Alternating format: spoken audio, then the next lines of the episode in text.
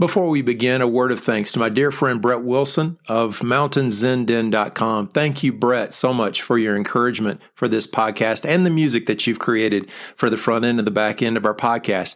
And for today's podcast, also a big thanks to my friend Gary Schmidt of GarySchmidtMusic.com for the beautiful music that's played throughout this podcast. And finally, to my mom and dad, you've just been such an inspiration, and thanks for buying me a motorcycle. Recorded in beautiful Loveland, Colorado. Welcome to Peace, Love, Moto, the podcast for motorcyclists seeking that peaceful, easy feeling as we cruise through this life together. Are you ready? Let's go!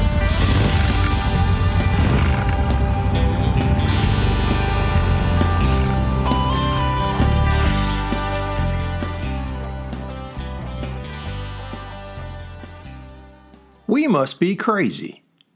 Why take the risk? Everybody reminds us of the dangers of riding a motorcycle, and they're right. I get it. You know, it depends on which source that you check, but what I've seen is that about 8 to 10% of the US population rides a motorcycle. And I actually thought it was going to be a smaller percentage than that. Well, let's just talk about the facts. We are completely exposed to every other moving thing and things that are not moving, like trees, for example, when we're out on the motorcycle. In addition to being dangerous, owning a motorcycle is not cheap. You've probably noticed that, especially if you have more than one, says the guy who has more than one. Let's start at the top. You are going to need a good quality helmet. That's for your brain. It also protects the rest of your head and that's valuable. So you've got to spend the money there. Then you're going to need a properly designed and well fitted motorcycle jacket. That's to protect your skin and your bones and everything else underneath because you're probably going to fall at some point, and hopefully it won't be a bad one, but you very well may, and you very well may skid. So you need to have something to skid on. You're going to need a specially designed pair of motorcycle gloves and pants and boots, all designed again to protect your skin and bones. Okay, let's talk about finances. You're going to be paying for gas and insurance, of course. If you're like me, you may put more miles on your motorcycle than you do on your car. Now, granted, a motorcycle typically gets pretty good gas mileage, a lot better than the average car. But depending on how much you ride, you're going to be putting a lot of gas through that motorcycle, which is expensive. Speaking of lots of miles, you're probably going to need to replace your tires at least every 8 to 10,000 miles. You'll be lucky if you get a lot more than that. But at least every couple or three years, too. They should probably be replaced, and they should be installed by a qualified mechanic at a motorcycle shop, not to mention the other expenses related to preventive maintenance. So, all of that said, why spend so much money and take such a risk? Well, I'm speaking for myself, but maybe I'm speaking for some of you too. We ride motorcycles because it makes us happy. It just does. It was a long time ago. My mother took me and my friend Jimmy to see the Bruce Brown film called On Any Sunday. I was 11 years old. This documentary film was not only about motorcycle racing, which I was completely fascinated about, but at its core, it was about the joy of riding motorcycles. Not only alone, but with friends. It was a really fun film to watch. I recommend that you go and find it on any Sunday. If you watch it, don't miss the very last scene in the movie. It's completely magical. I felt that way as a kid when I saw it originally at the theater, and I feel that way now. It's these three guys it's the actor Steve McQueen, along with racers Mert Lawwill and Malcolm Smith. Not only are these three guys having a great time together, riding bikes out on a beach, riding wheelies and jumping over dunes, they are clearly great friends and they are having a blast a theme song that they use at the beginning and also at the ending of that film was written and sung by a lady named Sally Stevens. Sally said that she was not a motorcycle rider, but after watching scenes of the film as it was being put together, She captured the joy of riding motorcycles in the lyrics that she wrote. She wrote, for example, Over my shoulder and through the dust, I'm calling. Run wild and catch me if you can. Free as the wind, faster than time, reason and rhyme are running behind. Tasting the sun and feeling the earth, knowing my worth and freeing my mind. Screaming inside of me and laughing out loud, I'm losing contact with the ground. I'm flying.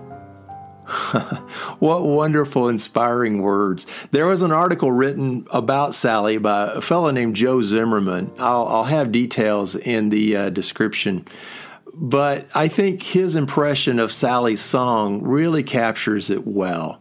Joe said, To describe the spiritual, emotional, and physical reaction bikers have had listening to Sally Stevens' song on Any Sunday, it's just startling. It sends chills through our bodies every time. She not only sings to us, she speaks to us in a manner which we fully understand.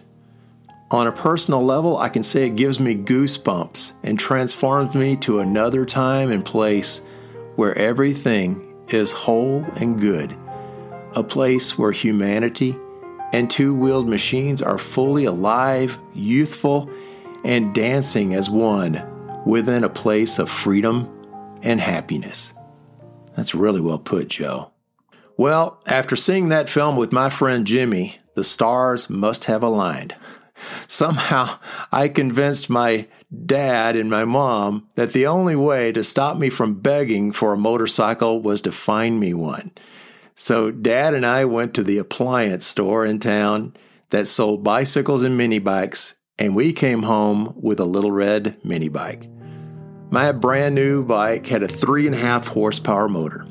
Same motor that you would use in a lawnmower back in those days. It didn't have any gears, it only had a rear brake.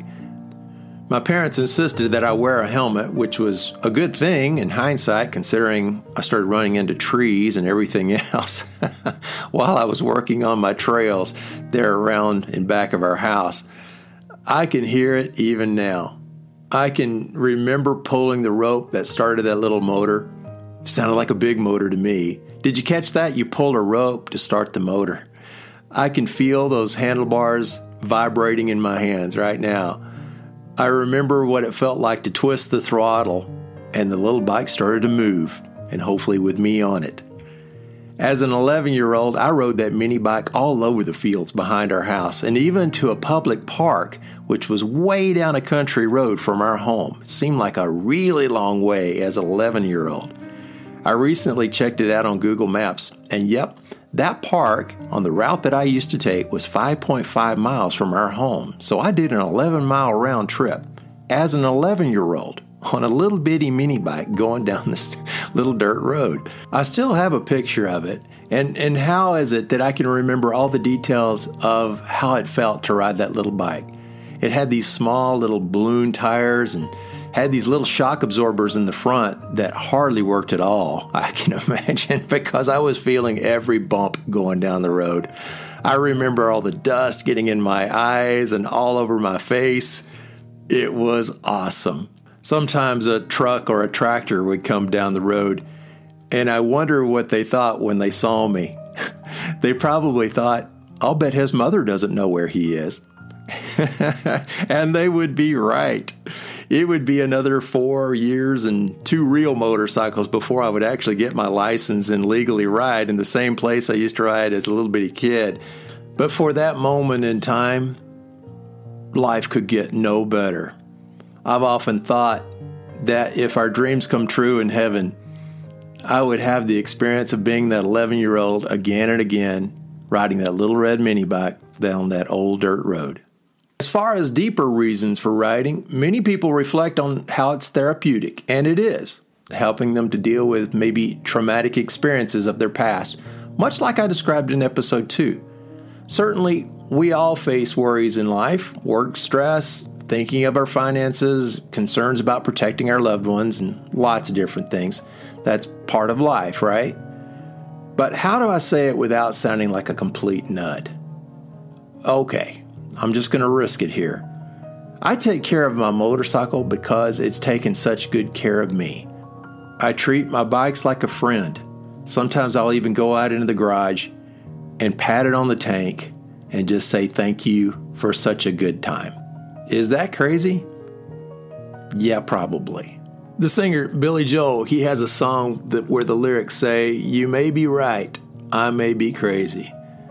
Well, I guess I'm in good company, right? I assume at least some of you have done the same thing.